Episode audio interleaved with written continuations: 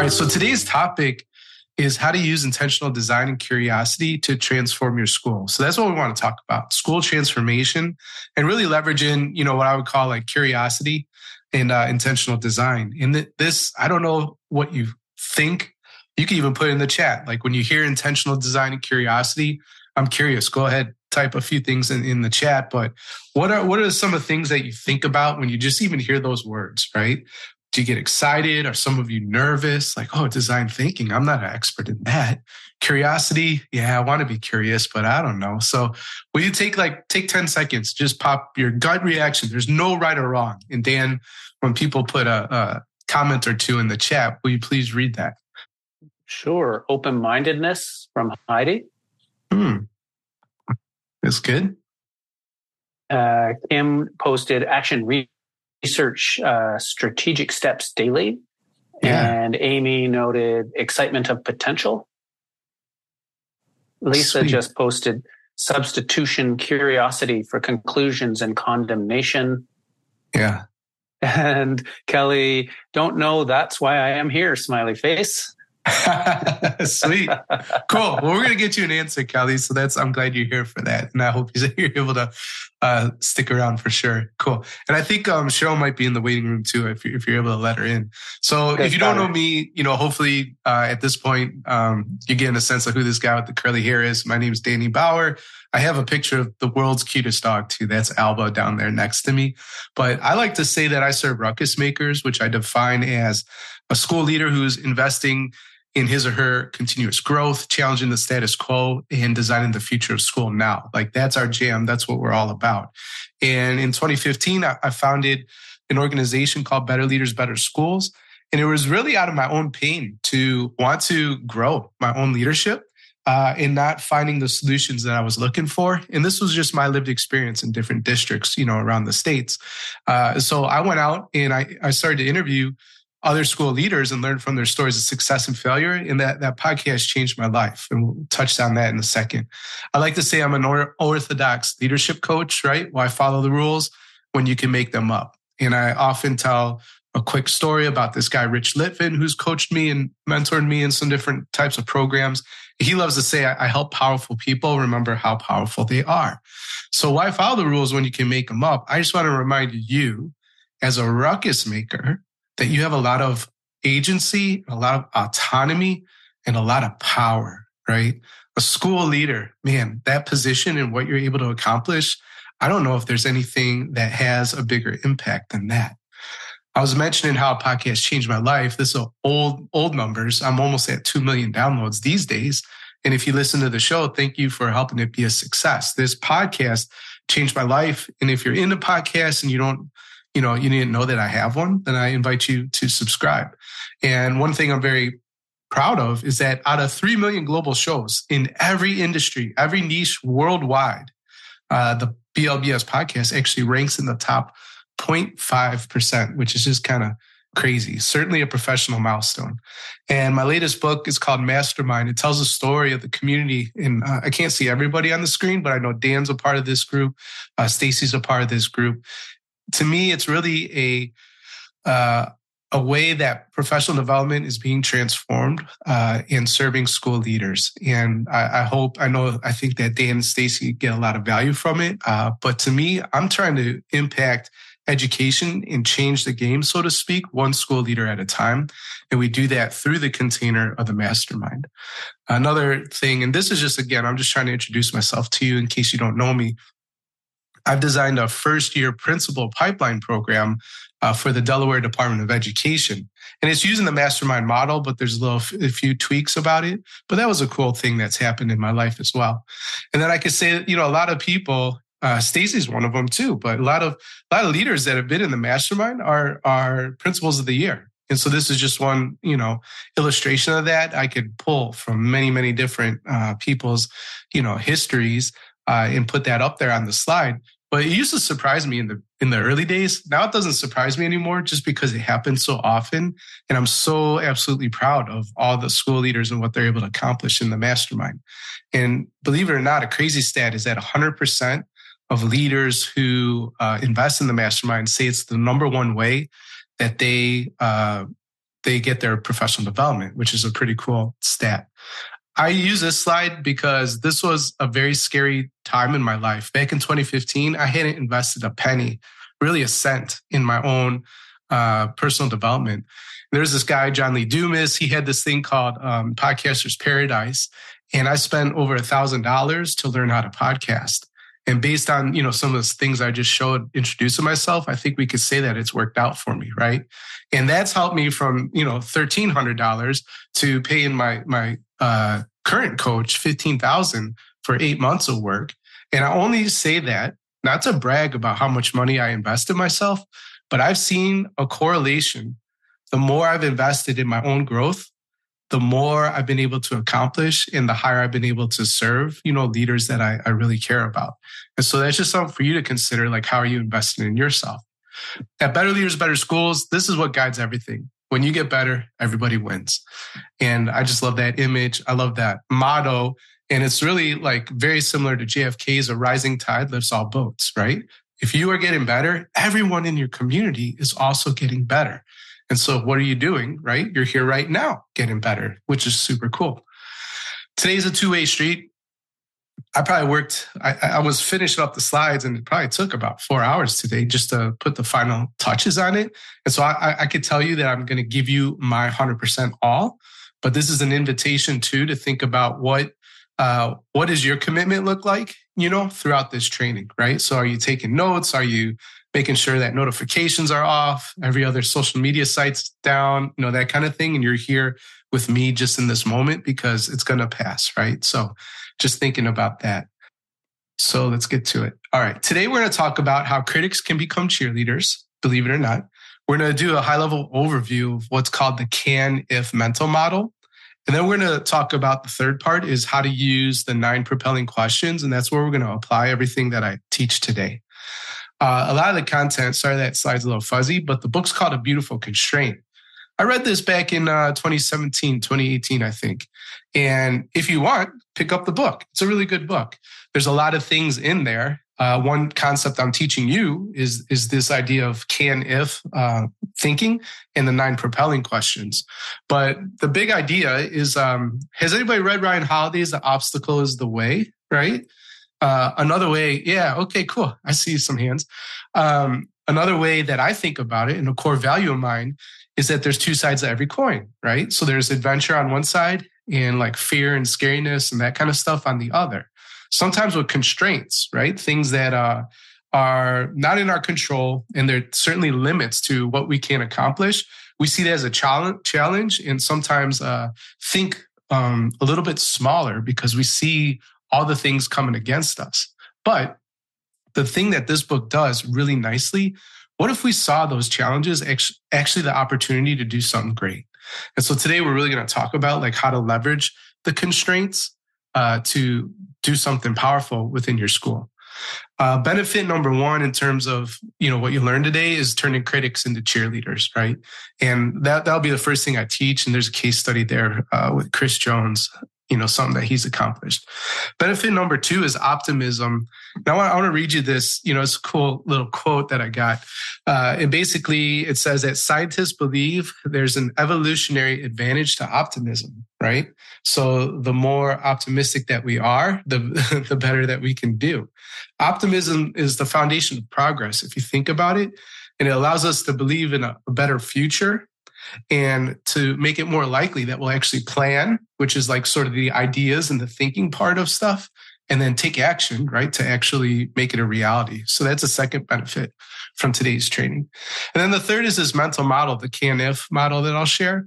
And the nine propelling questions, which you can see on that slide. We'll talk about how to actually apply that, you know, to your school. So you're going to get a very practical tool.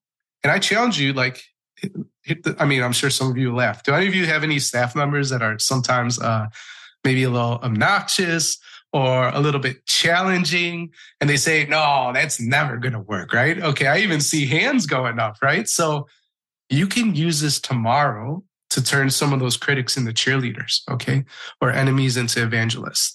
So let me take a, a, little break here and I want to ask you a question and put your answer either in the chat or feel free to come off mute too. Uh, but what, what I want to know is given the topic, uh, curiosity and, and, design to transform our school, what what would make today a five star experience? Because I love I love asking this to uh, leaders that I serve because I, I think I have a sense of how best to show up and serve you right now, but sometimes I don't know, and sometimes you tell me something that will be a blind spot for me and then I could deliver on it. Okay. So either in the chat or come off mute, will you tell me what you need from today's training to make it a five out of five star experience? And then Dan, if people do put in the chat, please, please read that out to me. Danny, I can get started. Um, as I was reading email today and just kind of cleaning up and getting ready to go for staff returning tomorrow, it was all yeah. things in this email. I just felt like it was a good place for me to launch into 2023 and to to go in with some new content and some new ways of thinking. So um, I look at everything as a win-win. And I there's I think just basically the three things you shared there are what I'm needing. Thank you. Thank you, Stacy. I'm like super excited to see you here. So uh, thank you for being here. A couple comments in the chat, Danny. Um, yeah. Actionable tools and strategies, which you've already provided some of. Uh, knowing how to transform critics into cheerleaders is what I need today. And another comment I need things to take back to staff tomorrow for a fresh start in 2023. So I, I, it's my intention that you'll get that stuff, right? You're going to get new ways of thinking. You know, I've already highlighted that you're going to get some practical tools for sure in part three. And uh, we're going to talk about how to transform those critics into cheerleaders. So I, I think that's good. So uh, thank you everyone for, for providing that feedback. So critics can become cheerleaders, believe it or not. And you may have heard of this, right? Brene Brown, I think, made the quote um, by Teddy Roosevelt, pretty famous. I don't have this memorized, so I'm going to read it to you. But he says, it is not the critic who counts, not the man who points out how the strong man stumbles or where the doer of deeds could have done them better. The credit belongs to the man who is actually in the arena, whose face is marred by dust and sweat and blood, who strives valiantly, who errs, who comes short again and again, because there is no effort without error and shortcoming. But who does actually strive to do the deeds? Who knows great enthusiasms, the great devotions, who spends himself in a worthy cause? Who at the best knows in the end the triumph of high achievement? And who at the worst, if he fails, at least fails while daring greatly, so that his place shall never be with those cold and timid souls who neither know victory nor defeat. Right. And so I'm sure many of you have read that in uh, Brene Brown's works before, but here Roosevelt's talking about like, you've signed up for this, right? You all are in the arena as a school leader. And even more so today with technology and with uh, political environment, that kind of thing, people have an opinion about every little choice that you make, right? And that could be scary at times, right? But it could be a really great opportunity as well to do something remarkable. And so I just want to honor that the fact you are in the arena and have you ever experienced, we already talked about this. Do you have critics at school? Right? Everybody should be shaking their head. And that's just, that's part of the game. You know, I think actually leadership would be quite boring if everybody just believed everything you said 100% of the time, right? It would be certainly easier, but where would the challenge and fun be in, in terms of what you can do? And something I also want to just note is sometimes the worst critic of all who needs to be the biggest cheerleader? It's actually you, right? And I, I tell I tell this to leaders all the time. Uh, even though you're in school and you may not think of yourself as a salesperson, you are a salesperson, and you have to be sold on the idea, the initiative, the project, whatever you're ch- making changes hard, right? And if you don't believe 100% in the direction that you're going in, right? Why would anybody else believe? You know? And so sometimes you might be that that critic. So here's a question. And again, feel free to come off mute or put it in the chat for Dan to read out. But what is your default response when it comes to answering your critics, right? How do you usually respond? and, uh, feel free to uh, be as honest as you'd like in this moment. And while we wait for responses to roll in, Danny, there's a question in the chat about where previous recordings are available. Previous recordings of the Success Series trainings? Is that probably what the person's asking? Um, Perhaps there's no context.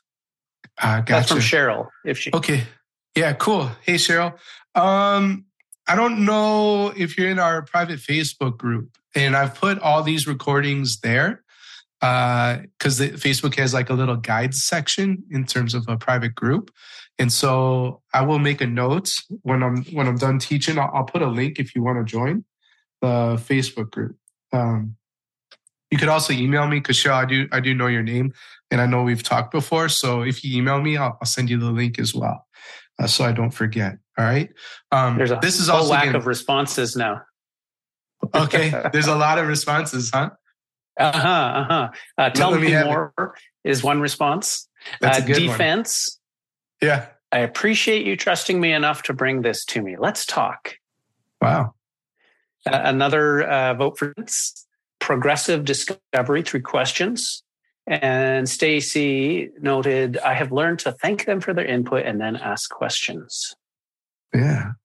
You all are much better leaders than me because usually my default response is, What is this idiot talking about? Right. and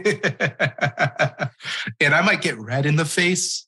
Do you ever show visibly like your face betrays you? Or I might start sweating, you know, or my, my hands might be clenched up. And so that's about like being aware of what's going on, you know, in your body and that kind of thing.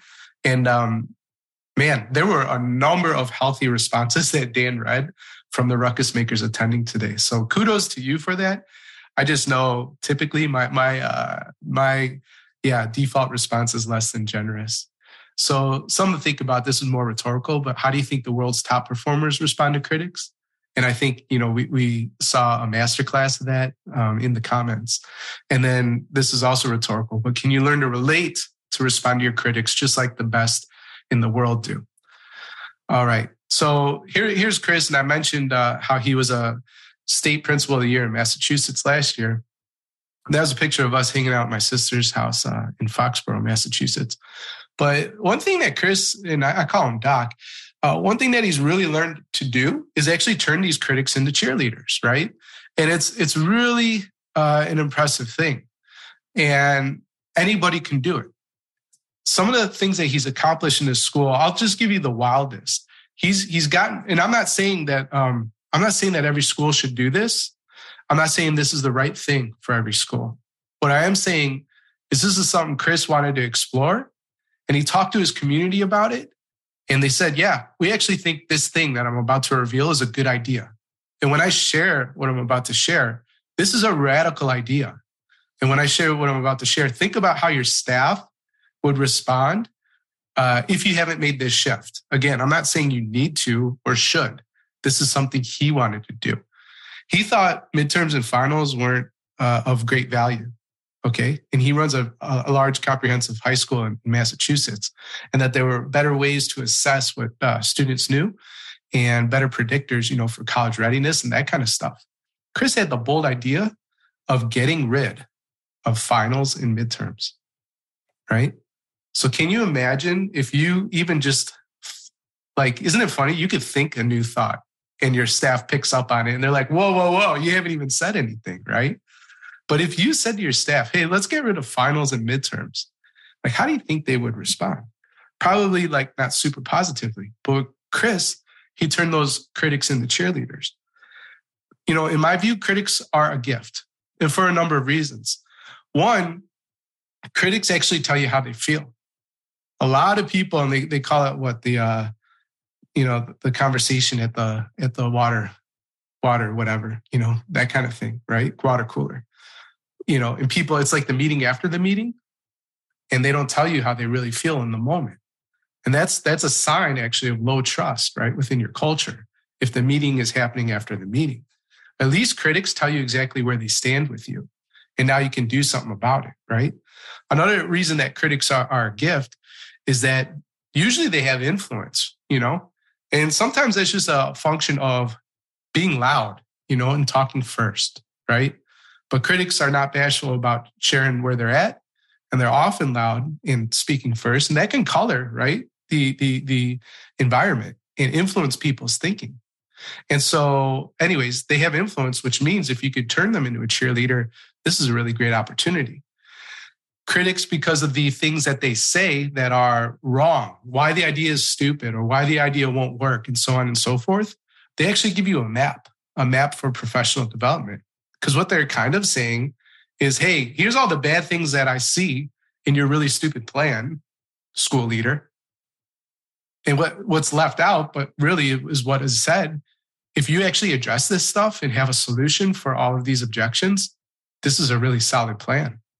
And so now you have a map for professional development that you can offer your staff, which means when you turn around those objections and challenges, what do you think will happen with that big critic? They'll be on board, right? So that's sort of the high level idea of like how that happens. And one of your superpowers and tools that you can use, and I think the the comments in the chat really reflected this in the leaders that are present today, but it's about empathy and, and, and listening, which can be difficult, right? If we're honest, sometimes it's like, man, we have so much to get done. And do I have time to listen? You know, what's going on in this person's world? And and they uh they really hate the idea and I just want them to love it.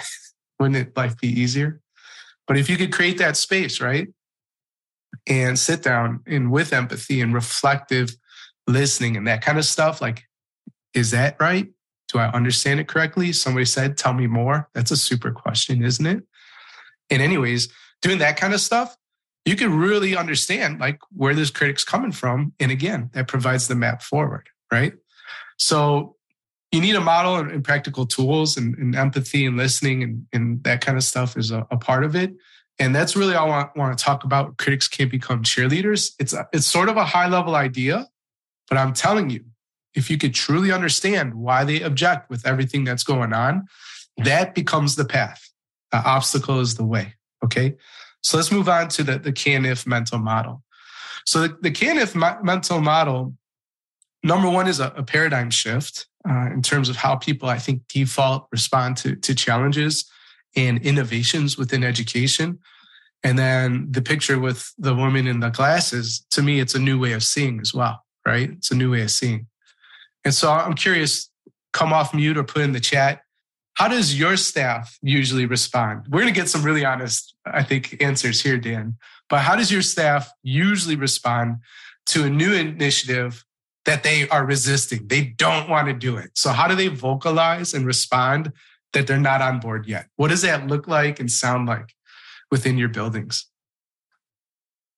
This won't work because dot, dot, dot. Yeah. And silence, a lot of questions.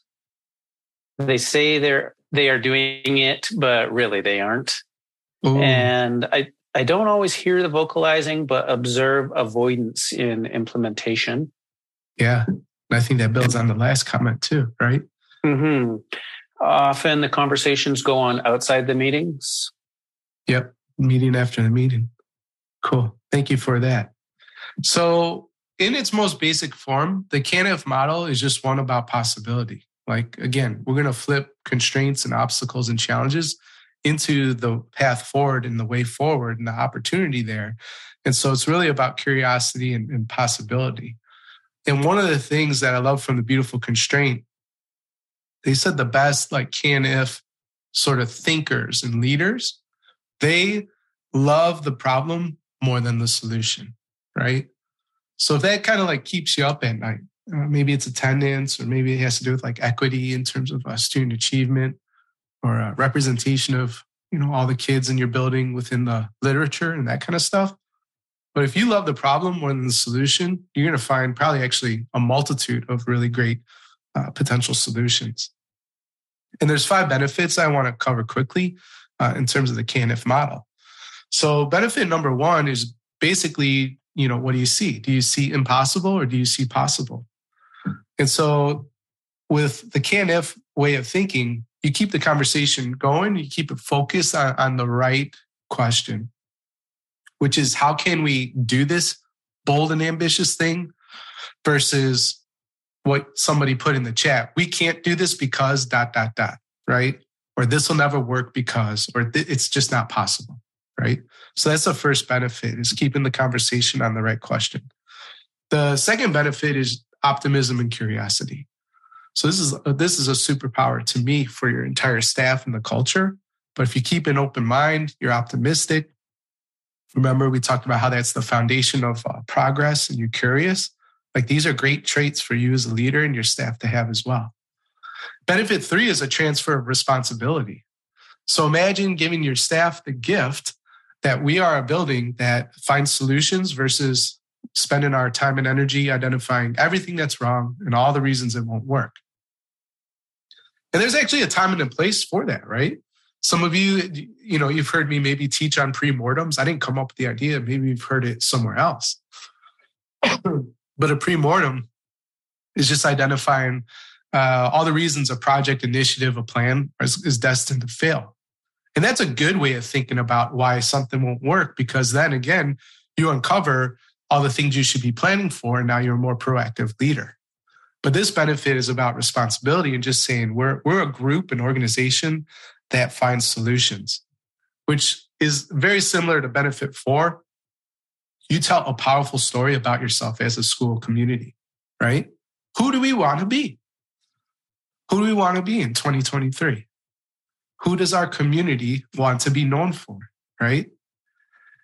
And so we're a, a culture of transformers. We're a culture of solution finders versus a culture of everything's wrong, skies are falling, and victims of circumstance, right?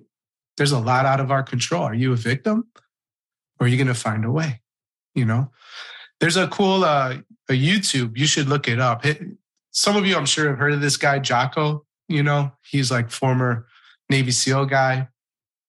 Totally, you know, inspiring, great leader, this kind of stuff. But if you type in Jocko and just the word good, there's like a you, you can use this. This is just kind of like a little bonus tip. You could use this as a uh, as a video to start a conversation or to inspire your staff. And really, the gist of this good um, riff that he does on YouTube is basically he goes through all these terrible things that happened to him in the military and uh, you know experiencing war and this kind of stuff. And you can imagine there's some really bad stuff. And his response to all the bad stuff each time was good. What? How's that? What is he thinking? But it's mindset. And it's always learning, right, from a challenging circumstance. Okay. And then the fifth benefit in terms of CANIF um, thinking is investing in, in your mindset. So adopting this model develops uh, your mindset for sure. And there's going to be challenges. We know this as school leaders. Like Stacy said, she goes back to school tomorrow. There's going to be something that happens that she didn't predict, and it's going to be hard, but she's going to figure it out, right? Um, and so when you have this can if type of thinking and you're about curiosity and optimism, uh, anytime you feel like you get stuck or you can't find the answer, that's okay. Now we're just going to use, you know, there's nine can if uh, questions, propelling questions. So now we're just going to use a different line of inquiry to find the solution. Does that make sense? So you get stuck. All right, that didn't work. Let me try another way. Don't give up. Okay. And so there's the model, and we're gonna we're gonna dive deeper in the next section, um, just so you know. So uh, don't feel like you have to write it all down. But that's really all I want to say from a high level in terms of CANIF. So we've we've covered basically that it's possible that critics can become cheerleaders, and then we talked about the benefits really of the CANIF model, and that it's a model of opportunity and possibility. So here's the nine propelling questions, and the following slides have them all written down for you. And feel free to screenshot this stuff too. So, question number one. Question one for a propelling question is we can if we think of it as, right? So we can if we think of it as, and feel free to screenshot or write that down. Any soccer fans here, right? Uh, I think like the World Cup was awesome you know, and I, I'm not sure if you're excited that Argentina beat France or not. Um, but this is FIFA 13. This is like a decade earlier, and Messi's still on the cover. That's how he, you know, he's the greatest of all time, right? And the story with FIFA 13 is um, do any of you, I still play video games. The dirty little secret about Danny Bauer. Like, I love video games. Does anybody here either a play video games or maybe their partner does or maybe their kid does right? You probably know somebody that plays video games. So one of the most annoying things about uh, video games is the load screen and the load times. And it could take like forever right? And so what fifa 13 did this was quite ingenious and you got to think about what does this look like in the model of school? But what if we thought of the loading screen as an opportunity for skill development? Does that make sense? So usually in a loading screen in a video game, what are we all doing? We're just waiting. What FIFA did 10 years ago is they they made little mini games in between where you could learn how to pass, uh, attack on the goal, so on and so forth. Does that make sense? And you could you could earn like rewards and all this kind of stuff. So the first propelling question we can think we can if we think of it as we can make like the greatest game of all time if we think of loading screens as an opportunity to develop uh, develop our skills. Okay. Question two out of nine. We can if we use other people to. All right. So we can if we use other people to. And now I want to tell a quick case study Airbnb. So probably most of you have stayed at Airbnb, right? And one of the things that's uh, neat about it is that you could stay in some pretty cool spaces in really cool cities and locations at an affordable cost uh, because people host and rent out their homes, right? One of the, what Airbnb found is that one of the biggest ways people decided where they're going to stay was based on the quality of the pictures of the property, right? That makes sense. Okay, this looks like a great place. I want to stay there. Or this looks like run down. I don't want to stay there. Here's the problem somebody can be great at uh, being a host and having an awesome property and a really cool experience for you as a, a tourist or traveler, but they might stink at taking photos, right? Like I, I kind of laugh at this now. Um, if my mom, and I love her dearly, but if she if she was in charge of uh, opening her iPhone, turning the camera around so that we could take a selfie and getting all everybody situated, like it would be a disaster, right? And so, anyways, the Airbnb people, they weren't great at photographing their, their homes. So, what did Airbnb do? We can, if we use other people to take pictures of our properties.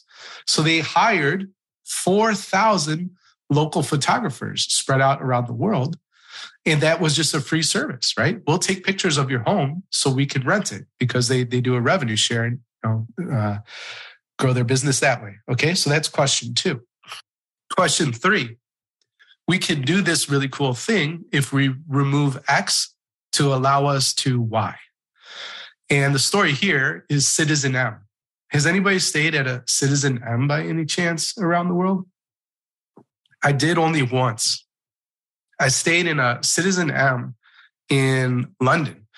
In Apple, just for some reason, I forget what they were doing, but they it's funny.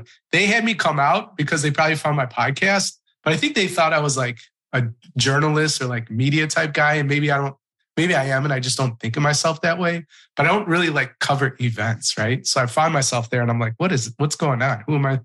I'm not interviewing anybody.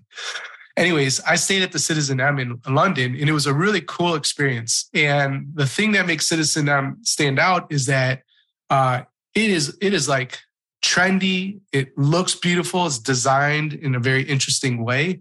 And it's actually really cheap, believe it or not. How do they do it? They focus on only four things.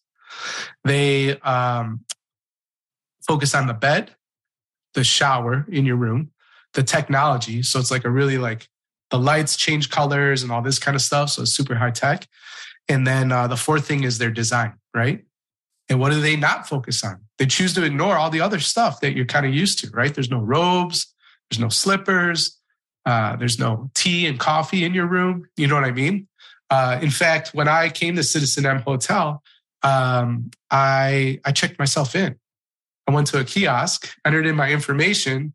I think a key even shot out of I don't know some robot thing, and I was off to my room. Right, so they save on staff as well. So we can do this awesome thing if we remove X, which will allow us to Y. Question four, we can if we access the knowledge of.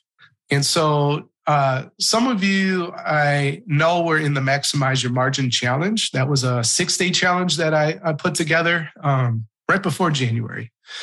And within that six days, the first day I, I shared something that I call the uh, Ruckus Maker eight step uh, goal setting tool, right?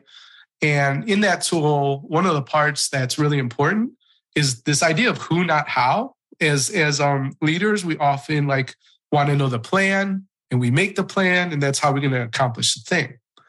Well, a better uh, way to think about it potentially is who will allow us to accomplish this thing versus how are we going to accomplish the thing, right? So find an expert, you know, maybe if I want to grow a podcast, not how do I get more downloads, but who who's like a podcast growth expert? Like who could I connect with, right? And so, anyways, who can we access the knowledge of? Um, and that's that's a big part of the eight step goal setting um, tool. Who is in your network that will help you accomplish whatever the thing is you want to accomplish? All right. Question five: We can do this awesome thing if we introduce a dot dot dot. So surf uh, doesn't matter what you use in terms of detergent, but surf is an economical choice, affordable choice, right? Cheaper choice. And they knew that they couldn't compete with all the other brands by loading up more science and enzymes and things that actually clean the clean the laundry, which is the job you're hiring it to do, which is kind of funny, right? But the way they uh, grew their business was not adding more enzymes that clean your clothes. They made it smell really awesome. So they substituted that I see my clothes are clean, that I now that I smell my clothes are clean, right? Does that make sense? So they they invented all these different types of smells just to make you okay, great, my clothes smell clean, and so we've introduced a new idea of uh, evaluating how we clean clothes. Question six out of nine we can if we substitute X for Y. So, what did food trucks do, right? Uh, in one of the recessions in the United States, this is when food trucks really blew up. Why? Because they didn't need a brick and mortar restaurant anymore, right? Which has rent, utilities, and all this kind of stuff. Now, there's still uh, costs, right, uh, uh associated with a food truck, but it's certainly going to be probably a lot cheaper than running a whole restaurant, right? Plus, you have the staff, you know, and all this kind of stuff and whatever. So that was something that happened with uh, food trucks. Plus, they can announce stuff on social media. They can make it like, oh, we're changing locations, and it could, you know, build a, a pretty cool culture that way. But the idea is they substituted brick and mortar for bringing the food to you with a truck. Question seven we can if we can fund it by, right? And so at the end, I'll have an invitation, you know, to, to join the principal success path. And uh, it's just an invitation, you know, I, I hold it um, with an open hand. And uh, if you'd like to join, we'll talk about how you can do that. And if not, that's okay too. But just like the mastermind, the principal success path is one way we serve school leaders. And often school leaders are like, well, I don't know how we'll afford it. Well, there's a million ways you could do it. You know, there's title monies, which are appropriate to use in terms of leadership uh, development. Um, there's ESSER funds. You know, some people have PD lines and uh, PD buckets. There's some folks, I know this is uh, a lot less likely these days that have a school credit card, but some schools still do. You know, people fund stuff personally as well. Um, you can write grants, you know, and there's parent groups. And uh, some of those you know, parent groups would be quite generous too, because they know, right? When you get better, everybody wins. So this question is we can do this really cool thing if we can fund it by dot, dot, dot. Question eight, you know, I call the, the hip hop question, but if we remix it, right? If we mix together a couple things. So we can do this really cool thing if we mix together. Think of the iPhone. That's a remix, right? It took a lot of stuff that wasn't usually combined and put it all, smash it together in a piece of technology. And now, can you imagine life without a cell phone, right? So got email there, it's a mini computer, there's a camera, it's an iPod, like it's, it's changed everything. And so that's an example of we can do this cool thing. In this case, Apple grow our business if we mix together this stuff to produce an iPhone. All right, last question, question number nine. We can do this awesome thing if we resource it by. So it's different than funding the question seven or six, whatever that was, we can do this awesome thing if we fund it. That's when you're responsible for finding the funding. Question nine is where you think of a way you could resource it for those you serve. So a good example would be Rent the Runway. Maybe you've heard of this before, but essentially it makes like, you know, high design, like really nice fashion stuff that is usually incredibly expensive, like ridiculously expensive. it makes it affordable to, you know, the average person because you can rent the clothes, right? So you resource it that way. Another way of thinking of it, um, I'm forgetting her last name, but her first name was Tracy, Tracy Renier. She's out in California uh, and was introduced to me uh, to be on the podcast. But the kids pay for nothing at her school, right? She's she has a high uh, degree of kids that qualify for free and reduced lunch, and they just don't have the resources, right? That a lot of communities have. And so she has figured out a way to make everything free, from textbooks to prom and everything in between. Now the kids have access to all the cool stuff that you know a, a typical American high school, uh, you know, people are used to. So that's question nine. So which which question? Put in the chat or come off mute, and I have them all for you on the slide. But which one was the most helpful? Like which one gets you the most excited as we went over those? Couple of responses here, Danny. Thanks. Number four, not focusing on the but rather experts and people. Another, we can if we mix together. Uh, we can if we substitute X for Y. It allows us to take something off the plate and to add something of value. And the first one, out of the box thinking, and another response, removing X to allow for Y. Cool. Thank you, everyone, for uh, for sharing that. I do love that one, access and the knowledge of, right? And like the who, not how sort of thinking. And quick story there. Um, I interviewed Susie Wise uh, from Stanford. She wrote a book called Design for Belonging, really beautiful book. But uh, I don't know if it was there in her quick start that you could download off her off her website. But she told a story, and you you should steal this. I'm giving you an activity to do with your uh, your parents. But basically, on an open, you know, open school night, welcome back to school type of night, community night, whatever. She had like two massive pieces of butcher paper, but you could have whiteboards, you know, however you want to do it. And there were there were two questions. Question one is I would like to learn. Question two is I would like to teach, right? And the parents just answered, you know. Uh, and maybe they did stickies, maybe they put note cards up there, maybe they just wrote on the paper. And then, you know, you got to get the contact info too. That's a key key part of it. Uh, but then she matched people together, and she saw folks that wanted to teach all these really interesting stuff to maybe like building a robot to believe it or not, how to change a tire, like a flat tire. And the interesting thing is, um, never underestimate the value of what somebody can create.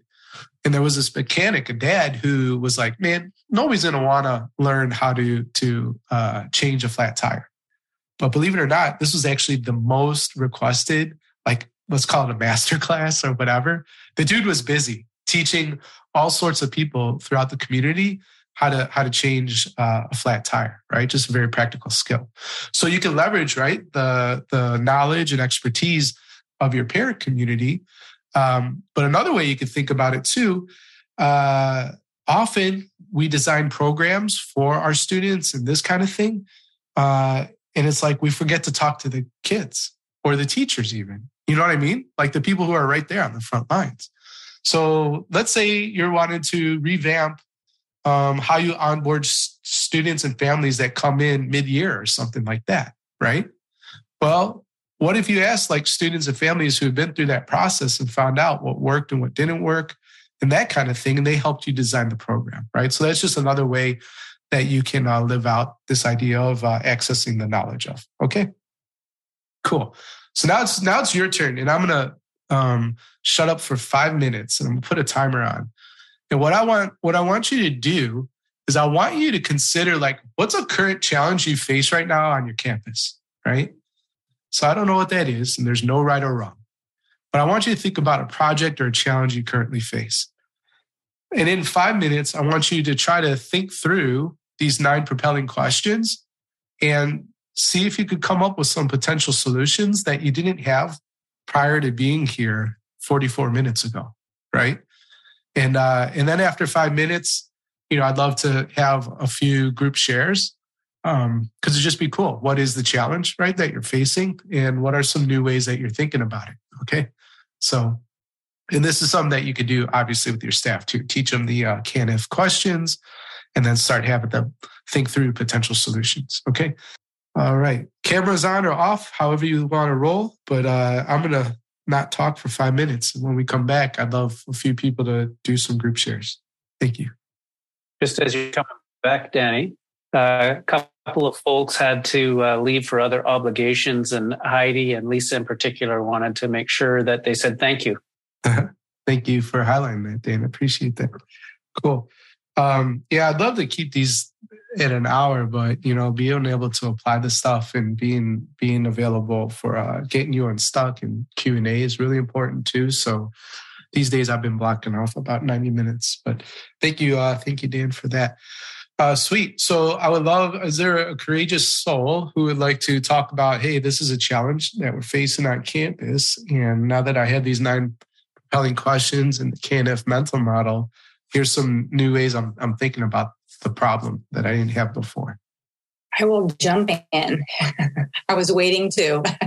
uh, I think for me, it wasn't so much as, as, we're working on some some budget issues in our district, and we've started some of the foundational work we know will need to happen to be um, transparent and uh, for communication to flow effectively. And we started this process, but for me, I was able to name it with this. So it was that um, we can if we access the knowledge of. And we've got some individuals in our community that we need to bring together to give us a more financial um, standpoint, but also a way to include staff in that as well. And then using our state level um, communications and support staff. So I think for me, it was just I named it with uh, a CANIF model question. Thanks, Stacy. Appreciate you chime in. I'm also curious too, just uh, your comfort level. Like, do you think you, you'd use the nine propelling questions, you know, with your staff? Or another way to think about it, uh, if you're not comfortable yet using it, you know, with your staff and that kind of thing, what can we do right now to make sure that you are right? I uh, found it was a helpful little brainstorm, and I think like practicing it on a couple of more issues or, or quote unquote problems would be helpful for me to get more comfortable using it. Um, so I think that's something I will do uh, because I do see it as useful um, for that first staff meeting back. The topic that I was journaling on was indigenizing our school logo. And it's something that I've talked about with a parent community. Uh, I've talked about it a little bit with uh, student leadership at the school, but I have not talked about it a ton with the staff yet. And obviously, they're going to be some of the most important drivers in making it happen. So, um, I think treating it as an opportunity, we can, if we think of it as an opportunity, um, as an opportunity to teach our students and our school community uh, about the why, uh, the importance of why we would indigenize a school logo, and um, I also was thinking about we can, if we use other people, like for instance, who has the expertise? Who has done this already? And I'm thinking of Indigenous elders or artists, other schools or principals and vice principals who've done this already. And then um, the other thought I had was about mixing together our old logo with something new, uh, maybe to be determined through could be a, a student survey, a design competition, um, or it might come from um, the indigenous community too. So those are just sort of like first thoughts. Nice. Yeah. And I, I think you're you're spot on too, right? Like the more it's like a muscle, the more you practice using these questions and bring them into uh, the environment, right? When you're just like, okay, what do we do with this challenge? And uh, no, it's not that it won't work. It can work if we do these things, right? And just being able to leverage that, I think, is a, a great thing. So, thanks, Dan. Danny, I'm curious when you're you're using these questions, do you as um, the facilitator start with those questions with one in mind, or do you have the problem and just let the the, the participants select them a question? Right. My third co-host Alba is barking, so I'm going to close my office door and then respond to your question. I don't know if you could. Uh, I don't know if you can hear her or not. So um, just to make sure I got it, Stacy, I think you were saying like, yeah, how to, as a facilitator, like how to introduce these questions and that kind of thing, get people to use them. I, you know, I'm really comfortable being uncomfortable. Uh, and I love messy and, and, um, defining boundaries and, uh, letting people be awesome. Right. And knowing how amazing you are, Stacy, as a leader. And then I could, uh, make some assumptions about the quality of educators that you end up hiring, right? Um, so, anyways, I would trust them to say like, here's the model, and you know, you'll have access to this replay if you want to steal the stories that I use to illustrate the questions. But long story short, I would just kind of introduce it and uh, let people play within the boundaries of the questions and see what they came up with. But that's just, I mean, you could be as structured uh, as you might want. Um, but for me, I, I love I love people that have a lot of agency. Does that help? I see a thumbs up. Okay. I think people really respond to that too. You know, I, th- I think a lot about trust these days. And in the mastermind book that did did really well last year, um, one of the research articles I came across regarding trust had to do with three elements. Hopefully, I'll remember them. But um, one of them was uh, quality relationships, right? Another was um, good judgment, and the third is uh, consistency. You know, um, and so I think like I think creating a space where people can figure it out and saying like I know you all got this and I trust you for it. I think that hits the first two in terms of uh, building strong relationships and uh, demonstrated good judgment because it's um, instead of we all know those micromanaging and like this is all the ways we have to do it type of leaders versus uh, you know versus allowing people to figure it out for themselves. So thanks for that question, Stacy. Any other any other questions before we move on? Yeah, Danny. Emma posted in the chat that we can, if we think about restorative practices such as restorative dialogue as a way to learn more about our kids. Yeah, good, cool. And Emma is a new friend of mine too, so it's it's great to hear. You know that you're using some of those uh, those those awesome um, ways of right dealing with kids, especially when they're challenging and that kind of thing. And it doesn't always have to be a traditional punitive model. So kudos to you to trying to figure out the restorative model at your school. So far, what we covered, right? The critics can become cheerleaders, uh, the CANIF mental model, and then how to use the nine propelling questions. And hopefully, uh, many of you needed to hear this today, right? So if you agree, that's cool. I, I hope that you got a lot out of it. You know, we are talking about five star experience and uh, getting something practical and learning how to turn people from critics to cheerleaders. Um, and I forgot some other stuff that we said. Let's see how to transform, yeah, critics, uh, actionable tools, new ways of thinking. You know, I think we've covered some of that stuff. So, um, that was the first part. Critics can be cheerleaders and that they can actually, you know, another way of saying it, enemies to evangelists, but they, they'll offer support. Then the CANIF mental model uh, is comprised of those nine propelling questions, which is the last part that we covered. And then, you know, applied some of that. And like Dan uh, very intuitively noted, right? You're going to get better with it the more you use it. And uh, don't let fear and that kind of stuff hold you back or making mistakes or not being an expert at it yet, you know, you become an expert by doing, right? Learning by doing, as they uh, say at Solution Tree. So, um, what was your number one insight? Come off mute or put that in the chat. But what was like the best? It, it doesn't have to be. I need to hear this question, although it could. Uh, could be the the concept of critics to cheerleaders. I saw, you know, it's always interesting teaching and running these uh, workshops because I see people write stuff down that I know they're learning something, but it wasn't like, you know, the big kahuna, so to speak. So it's always really interesting just to hear what was what was most supportive to you tonight. Will you put that in the chat? What was your number one insight, please? Danny, Kate posted in the chat uh, that she loves the problem more than the solution, or love the problem more than yeah. the solution. Right. That's a good one. It could be powerful to share with staff members too, right? Thanks, Kate. Kelly posted uh, taking the barriers that critics bring as springboards for problem solving and being proactive. The obstacle is the way. Thanks, Kelly. Taryn posted uh, number one, critics are a gift. And number two, love the yeah. problem more than the solution. Right. you know, mind, mindset's such a powerful thing, right? What if you every day, you know, you're going to have people who are going to not think your ideas are the best? And what if you're like every day, wow, these people are such a gift that I have them in my community?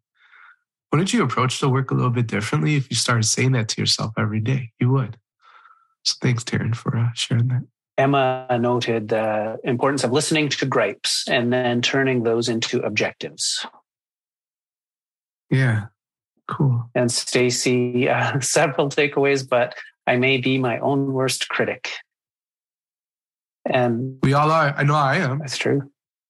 And uh, Amy, uh, criticism is information. It's all data, right? It's all feedback. So how do we use it? And eh, that was a learning. I've, you know, I've just started to mature at 44. I think I started that process as a man, you know, at 42, to be quite honest. And uh, now I am learning to take things a lot less personally. We hear that all the time as leaders. Doing it, that's a whole different ballgame, isn't it? Right? But to not take things so personally and just to see it as feedback, as data, as objective, like if you can make that shift, that's a powerful gift to yourself too. So, all right. Uh, that kind of concludes what what I'm teaching in terms of uh, intentional design and curiosity transform your school. But I do want to invite you to the Principal Success Path. Um, and so, if you're open to hearing that, feel free to stick around. Uh, Principal Success Path, I'm gonna get into it, but it's a 10 week program in case you want to work with me a little bit uh, deeper, I guess. Right. Um, so if that's for you, cool. If not, you know, feel free to log off too. I, w- I will practice not taking it personally. But I know since you did, right, already spend an hour with me, um, and some people, a lot of people are still here, right? I know that you're invested in your growth. And so I think you'd be interested in this uh, opportunity. This, which is funny because this is becoming the invitation slash pitch, however you want to think about it. But you could steal this part too, what I'm about to teach you, and use this with your staff as well right? Because it is an idea. It's it's uh it's something that's been researched too, and it's it's something called the cap gap. I don't know if you've ever heard of this before, but essentially you could have all the knowledge in the world, right? Today you got really great tools. Uh, you have the right attitude because you made the space and time, right, to learn some things that would help you be an even more effective leader. And usually, what what gets people stuck is the gap between knowledge and attitude and with implementation, which is the practice piece, right? And so if you do steal this, use it with your staff and introduce the cap gap, I would just talk about like, what do we need to do as a community of learners here to actually implement the things? Because if, if we connect some dots, right? One of the, one of the things that uh, can be challenging and annoying as a leader is when people say they're doing the stuff and they're not really doing it. Well, there's a cap gap there, you know? they might not even have the right attitude, but I, I don't want to get into that. Okay. So steal that little riff. And so, anyways, um, you're invited to the principal success path. The promise is really simple. It's to become an even better leader in 10 weeks or less. And we guarantee it. And I'll talk about the guarantee a little bit later. There's, there's four parts really that you're going to get. So one is you're going to level up your mindset so that you're even more magnetic, impactful, and effective as a leader. Two, you're going to learn how to use intentional design to create an even more welcoming and inclusive environment, right? Wouldn't you like a more welcoming and inclusive environment. Three, uh, I'm sure you've heard this before that success leaves clues. So you can follow the clues uh, left by remarkable leaders that you can use uh, to create the school culture your dreams. And the fourth thing in the principal success path that we give is that you'll absorb and practice the foundational actions that the top ruckus makers really take to consistently create results that you'll be proud of uh, and that they're proud of. And so that's that's what I call the principal success formula, right? It's mindset, design, culture, and results. And that's what we teach. You've already seen this slide. You know, some people see impossible, other people see possible, but you know, from what I know about all of you here, like you're more the curious, open-minded, uh, optimistic type of leaders. John is a principal in Delaware, and one of the things that he got as a result of the principal success path, we do this project it's in the book. Have you read the ma- the book Mastermind? Right, my latest book. Um, in there is a tool called the Mastermind Mindset Scorecard. It has twelve categories of really just great things that the best leaders in in my uh, community that we founded all demonstrate. And we challenge the leaders to pick one of 12. You know, don't pick 12 of 12. don't even pick three of 12 to grow. Just pick one area and go deep on it. Right. But, anyways, John wanted to grow in candor. And so we made a plan uh, that had concrete next steps and uh, was really clear for him what to be doing. And the feedback he received from his staff after one staff meeting is John, you finally get us, right? Can you, would that be worth to you if your staff said, you get us, you finally get us? Uh, design, this is Glenda. She's a principal in Massachusetts, but after doing one project in the principal success path, her staff were coming up to her and saying, whatever you're doing, girl, don't stop. Okay. They're like, you got a different energy coming into school after this summer. And please keep doing whatever that is. And so that was pretty cool for her. And the project that she completed was redesigning her school entryway, which is one of the 10 projects. Uh, in terms of culture, you know, Becky and Monica are at a school in Santa Fe, New Mexico. And, you know, their culture is pretty rocking. It's a number four small employer in terms of top top workplaces last year. And so that was kind of cool to see the result that they got there. And then speaking of results, um, one of the things that Scott, who's now an assistant superintendent, you know, we started working, he was an AP, became a principal, now is an assistant superintendent. But one of the things that he's loved working with me is getting a real process to make consistently good decisions. So I don't know if any of you have ever come across, and who knows, I'd, I'd have to really search the website. Um, but there is a tool I have that I'm revamping called the Decision Making Journal. Uh, and anyways, that's something that we teach deeply, and then you know really help help leaders with uh, in the Principal Success Path. So again, it's a, a 10 week program, and you'll become an even better leader in 10 weeks or less. And I'm sure you're wondering how much it is. And some of you have been on training, so you probably already know. Um, when I come and do a full day speaking, no joke, I charge $12,000. This check here for almost 10 was for six months of one on one coaching. A half day speaking event is uh, $7,000. And then um, the mastermind currently, it's going up in July, just so you know. Um, not for current members, but for anybody new. But uh, the mastermind is 350 a month for $4,200, right? So you might be thinking Principal Success Path is like that, but it's not. I really want to over deliver and make this an easy yes for you. So the Principal Success Path is just $2,000, right? And again, I want to over deliver. So I have some pretty cool bonuses. Uh, the program dates uh, are January 15th through March 24th. Um, and if you have credit card, personal school, purchase orders, estimates, like we could do it all. Okay. It's, it's, it's very easy for us. Like I said, I want to over deliver. So it might not be new for all of you, but some of you that might not have picked up the book yet, uh, everybody who joins the path gets an autographed copy of my bestseller mastermind. Okay. So everybody's eligible for that and you can get that on my website. It's 25 bucks. Then bonus number two is the access to the entire BLBS um, content library, which has three major uh, online courses, the Powerful Days course, which interestingly, like a bunch of people bought that around New Year's. so that they were ready like to start 2023 uh, on the right foot. So there's that one. There's the delegation masterclass, which is a really great course. And the Ruckus Maker Roadmap by itself has over 40 videos. And so you have access to this for for life or uh, for as long as I'm alive, I would say. And uh, and then you know the internet is still around. But essentially, if you bought all those together on the website, it's nine hundred dollars, and everybody gets this bonus just for joining the path. Um, for the first 20 leaders, and it's uh, some people have signed up, so there's not 20 left, but there's still some available um, a kickoff coaching call, right? So a 45 minute coaching call to just hear about like your goals, where you're going, how we can support you and uh, get you some momentum really quick at the start of the path.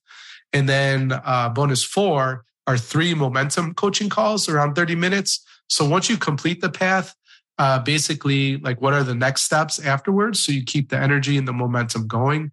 And I'm really looking forward to serving some people in that way. And then the last one in Dan for sure is going to be here in Denver. So we, Dan, we need a picture of you and me at the next live event. And I'll start using that on the slide. By the way, props to you, man. Great co-host. I really appreciate your help for real. So we're doing this live mastermind event, um, July 14th through 16th. It's in Denver. Uh, I'm teaching something called the Leadership Optimization Compass. I could charge $2,000 for that. And uh, right now, I think the discount is maybe down to a thousand. But basically, you get a free ticket to this live event uh, if you sign up to the Principal Success Path. And so that's really pretty cool too. So that those bonuses are only available, just so you know, because there's going to be emails going out. They're available until January 6th. So after January 6th, our program starts January 15th. If you choose to join on the 7th, You'll just get the book and the uh, content library and not the coaching calls or the live event ticket. Okay. Um, and you can choose what path you want to be on, right? Like we're all going to be, Stacy starts tomorrow and she's going to have that big smile, right? Now she has great support in the mastermind. So I guarantee Stacy is going to have the smiley face, you know, at the bottom row. But like by week two, week three, week four, you know, it gets real. School leadership, no joke. You can't make up the stories that we experience, you know? And so I, I just know that it'd be a lot easier for you if you have the great support and the coaching and mentorship and community uh, to go through you know the program all right so here's the ruckus maker guarantee it just means this if you show up uh, i should say when you show up right and you do the work right i believe you're going to get a result and that you're going to become an even more effective leader that's why that's our promise to you if you can honestly say danny i showed up Danny, I did the things and took action on everything you taught. I just don't feel like I grew. I will refund 100% of your investment. Knock on wood, seven years in business. Uh, has it been seven? Yeah, seven, going on eight. Nobody has asked for this guarantee yet, but I think that's, you know, uh, illustrative of the type of results and how we serve our school leaders. Um, so at least that's the story I'm telling myself these days. And just to review what you get, the path by itself is 2000, 10 week program.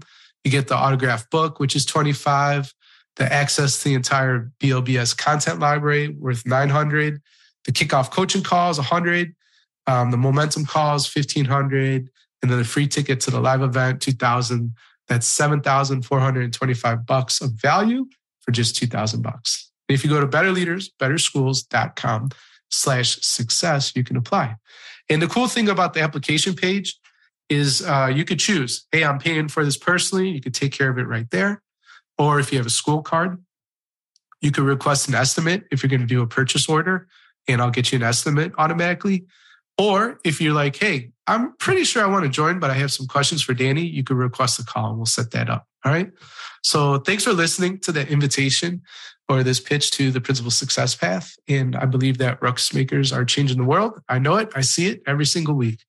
And again, you can get started at betterleadersbetterschools.com slash success. So for the rest of the time, I'm just here to serve. There's 10 minutes.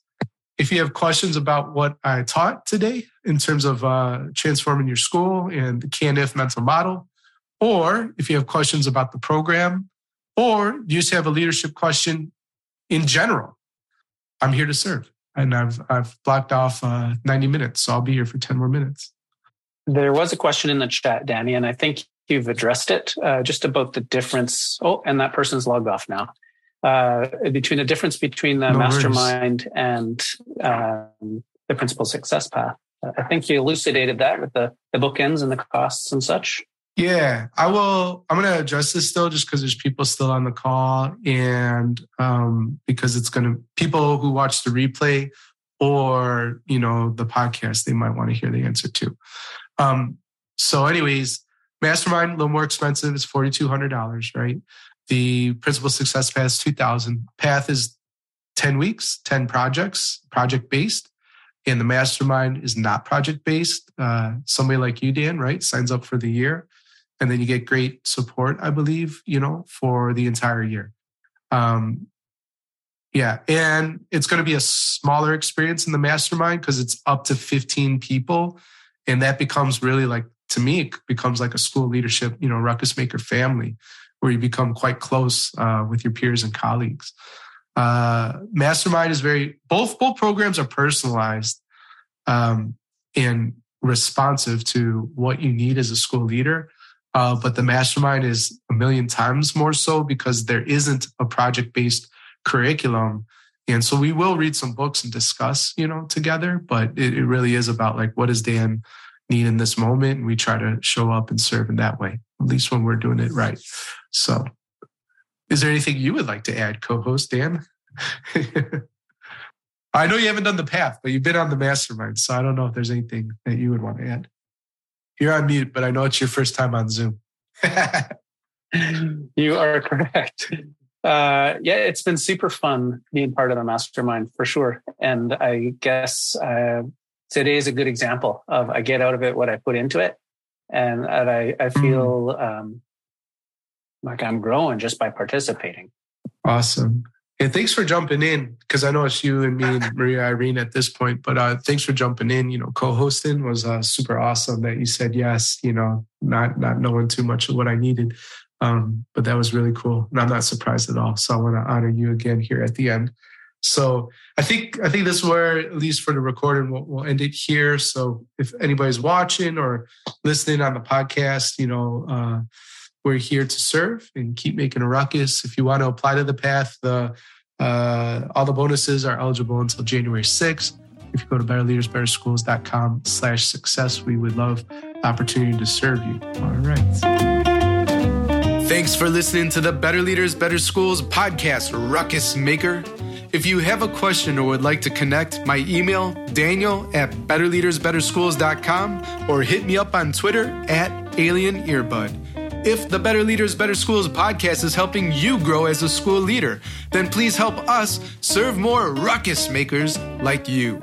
You can subscribe, leave an honest rating and review, or share on social media with your biggest takeaway from the episode. Extra credit for tagging me on Twitter at Alien Earbud and using the hashtag BLBS. Level up your leadership at betterleadersbetterschools.com and talk to you next time. Until then, class dismissed.